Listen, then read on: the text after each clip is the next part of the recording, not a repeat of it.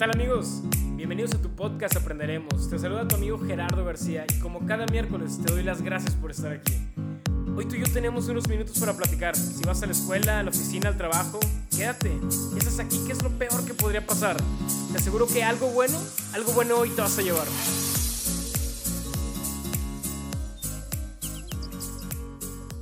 ¿Qué tal amigos? ¿Cómo están? Bienvenidos a un episodio más de nuestro podcast Aprenderemos. Espero que estés muy bien y que estés preparado para tener esta pequeña conversación. Hoy sí me interesa saber qué piensas, me interesa saber qué opinas. Hoy no quisiera tanto que lo reflexiones, más bien me gustaría que lo interpretes y si puedes identificarte en ello, que lo hagas. Bien, tenía pensado hoy platicar un poquito, de hecho sí lo vamos a platicar, pero quería iniciar con cómo existe una relación entre el pensamiento y la inteligencia. De hecho, de manera más específica, de cómo yo lo puedo interpretar de manera superficial, cómo el cerebro en su contacto con su realidad, en su perspectiva social, crea el pensamiento, lo transforma en lenguaje, eh, se forma la inteligencia, pero también las deficiencias mentales que tanto tú como yo tenemos todos los días. Entonces, tomé uno de los libros, uno de los que estoy leyendo, que ya es muy viejo, por cierto, era de mi mamá y digo era porque pues parece que ahora es mío. Este libro eh, ya está un poco acabado, las pasas ya se notan un poco viejas, y cuando lo tomo se me caen unas hojas. Y esas hojas pues ya también están muy viejas, pero me doy cuenta que no eran de ese libro, porque eran hojas más pequeñas, ya estaban muy muy amarillas, ya estaban yo creo que a punto de fracturarse las hojas.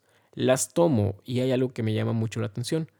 Traen un texto donde parece ser que es una conversación de una madre con una hija donde le está explicando pues el proceso de crecimiento, de cómo pasa de la niñez a la adolescencia, de la adolescencia pues a una adultez temprana y de la adultez temprana a la vejez. Pero antes de llegar a la vejez toca un punto muy importante y tal cual lo maneja como si fuera una etapa del desarrollo de la mujer. Le dice que digamos que el punto máximo, el objetivo final de la mujer pues es ser madre.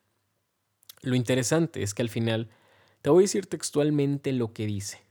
Decía así, los hombres tienen otra misión distinta a la nuestra. Estudiar, trabajar fuera, construir, ganar recursos para ayudarnos en nuestras necesidades. Nuestra misión es mucho más hermosa que la de ellos. Es misión de dulzura y maternidad. Dar a los hijos, formar sus almas consagradas a Dios.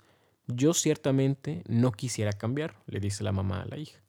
Prefiero ser mujer aun, cuando para hacerlo haya que amar más y se tenga que sufrir un poco más. Pero si se sufre tal vez más, también se siente más cerca de sí a los hijos.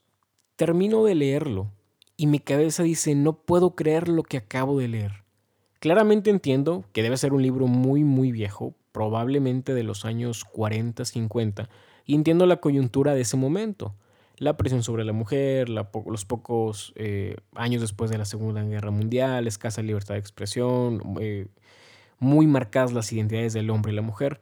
Eso lo entiendo. Y digo, no voy a tocar el tema, muchos conocen mi postura y no es de lo que quiero hablar hoy.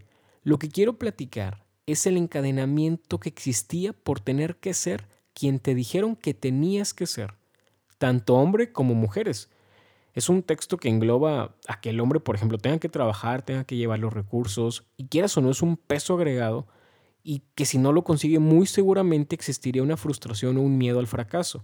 Y en cuanto a la mujer ni se diga, la orillaba a que su camino, o sea, el, el camino máximo era, tienes que ser madre y cuidar de tus hijos. ¿A dónde te quiero llevar con esto? Han pasado muchos años y las cosas han cambiado bastante bien, diría yo, y posteriormente van a seguir cambiando y esperemos que sean para un beneficio mutuo. Y hoy, hoy puedes decidir ser quien quieres ser, tal cual, con la libertad completa. En este momento tú pudieras tomar tus cosas y dedicarte a hacer lo que quieras. Si quieres ser carpintero, si quieres ser abogada, si quieres ser doctor, futbolista, si quieres dedicarte al arte, lo que tú quieras, hoy tienes la libertad de hacerlo. Obviamente, siempre hablando, y no me canso de repetirlo, de una zona pues probablemente un poco privilegiada. Estamos de acuerdo que si tienes internet, si tienes las capacidades, si fuiste a la escuela, llámese eh, pública o privada, tienes un porcentaje más alto de que la gente, de la gente que no tiene ni siquiera acceso a eso. Entonces, si vives en una zona de privilegio donde puedes escoger qué quieres ser. Que alcance es otra cosa. Claramente a mí me hubiera encantado estudiar en una universidad en Estados Unidos, por ejemplo, de más prestigio, pero pues hay que ir paso a paso. Entonces, convertirte en lo que quieres es algo que por mucho tiempo últimamente ha sonado, pero ahí te va lo que yo te quiero decir. Mi consejo es este. Haz lo que quieras, conviértete en lo que quieras y desees, pero si no llegas a donde querías estar o pensabas que ibas a estar, no culpes a nadie más de esa decisión. Es más, ni siquiera te preguntes el por qué pasó. ¿A qué me refiero con esto? Y voy a hacer, lo voy a explicar de una, una manera muy, muy sencilla. Pregunta, ¿cuál es tu objetivo en la vida?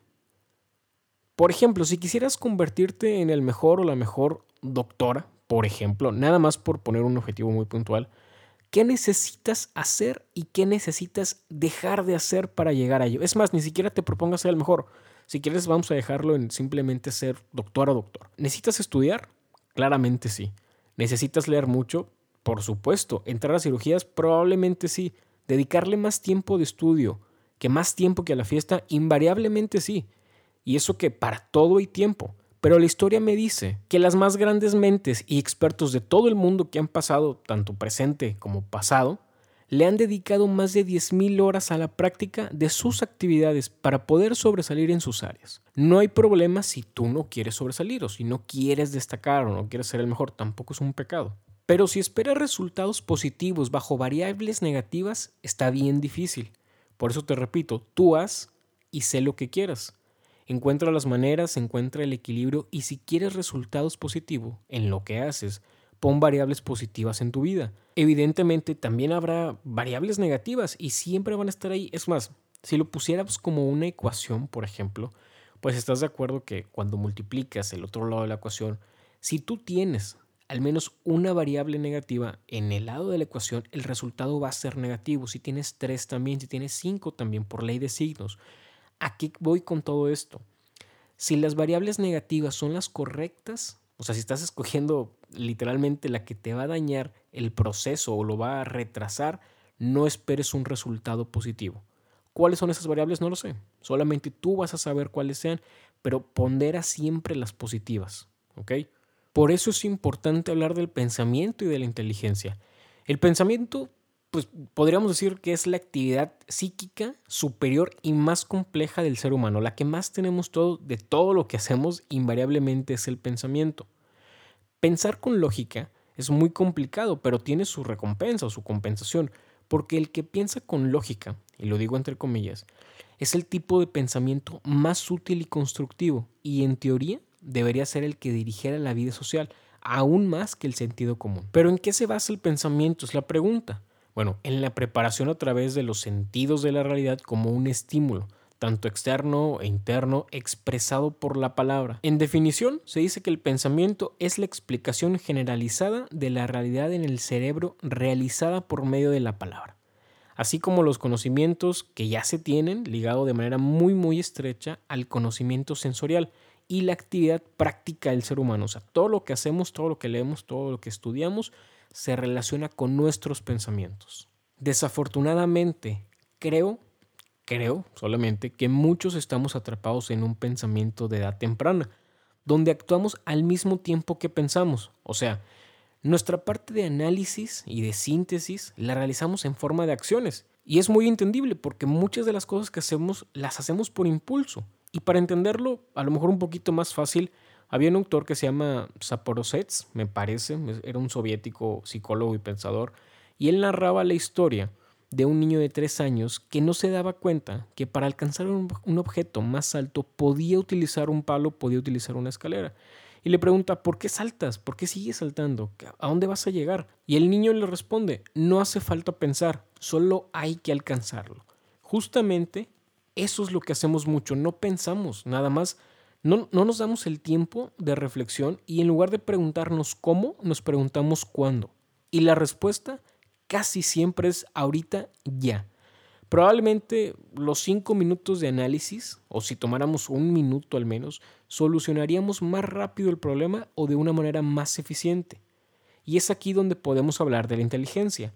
¿Qué es para empezar la inteligencia? Pudiéramos definirla como una capacidad o la capacidad que tenemos a veces de adaptar y ajustarnos conscientemente, esto es muy importante, a nuestros pensamientos ante nuevas exigencias. Básicamente adaptarnos mentalmente a nuevas condiciones que debemos o queremos vivir. Recordemos algo muy importante.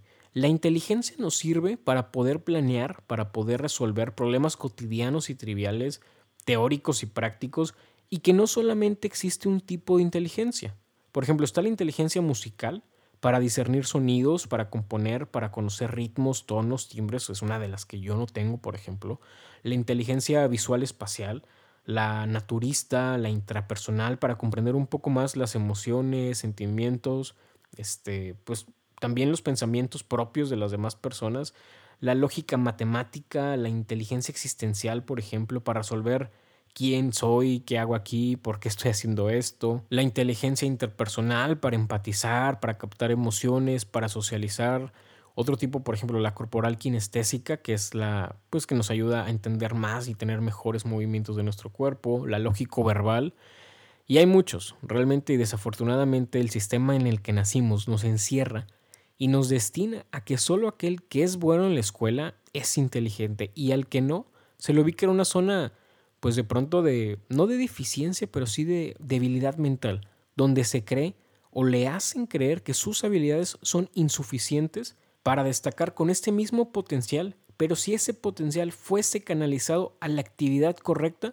encontraríamos más caminos y más adecuados para cada uno de nosotros. Ahora, para cerrar ya este episodio, que ya hablamos un poquito del pensamiento y de la inteligencia, ¿qué podría ser para ser más inteligente entre comillas, y para mejorar la calidad de mis pensamientos. Número uno, digo, esto no es una receta, es algo que te quiero compartir de lo que he leído y creo que a mí me ha servido. Número uno, si el pensamiento es la consecuencia de la sensopercepción del mundo en el que vivimos, entonces rodéate de personas, de cosas y de situaciones que tengan valor para ti. Esa es la primera y creo que la más importante. Número dos, aprende desde la experiencia, basada en el análisis y el tiempo que existe entre tu acto y tu pensamiento. Número 3. Identifica en qué tipo de inteligencia te reconoces y desarrolla su crecimiento. Ese también es sumamente importante. Número 4. Dedícale tiempo al estudio y también a la lectura que te puede nutrir tu mente. Y número 5. Tómate un respiro. Medita, analiza, no sé si, si eres creyente puedes hacer oración, vacía tu mente por un momento y sigue para adelante continuando con ese proceso. Y bueno, amigas y amigos, estos son mis consejos y aquí terminamos el episodio de hoy. No es una guía, no es una receta, son cosas que me han funcionado y que seguramente las voy a seguir haciendo. Si tú conoces algo mejor, algo para mejorar la calidad de nuestros pensamientos, por favor platícamelo. Me va a servir mucho y yo creo que nos va a servir a todos. Espero que tengas una gran semana, espero te haya gustado, espero que lo hayas disfrutado compártelo si te gustó, suscríbete, etc. Nos vemos el próximo miércoles en Aprenderemos y te mando un fuerte abrazo. Adiós.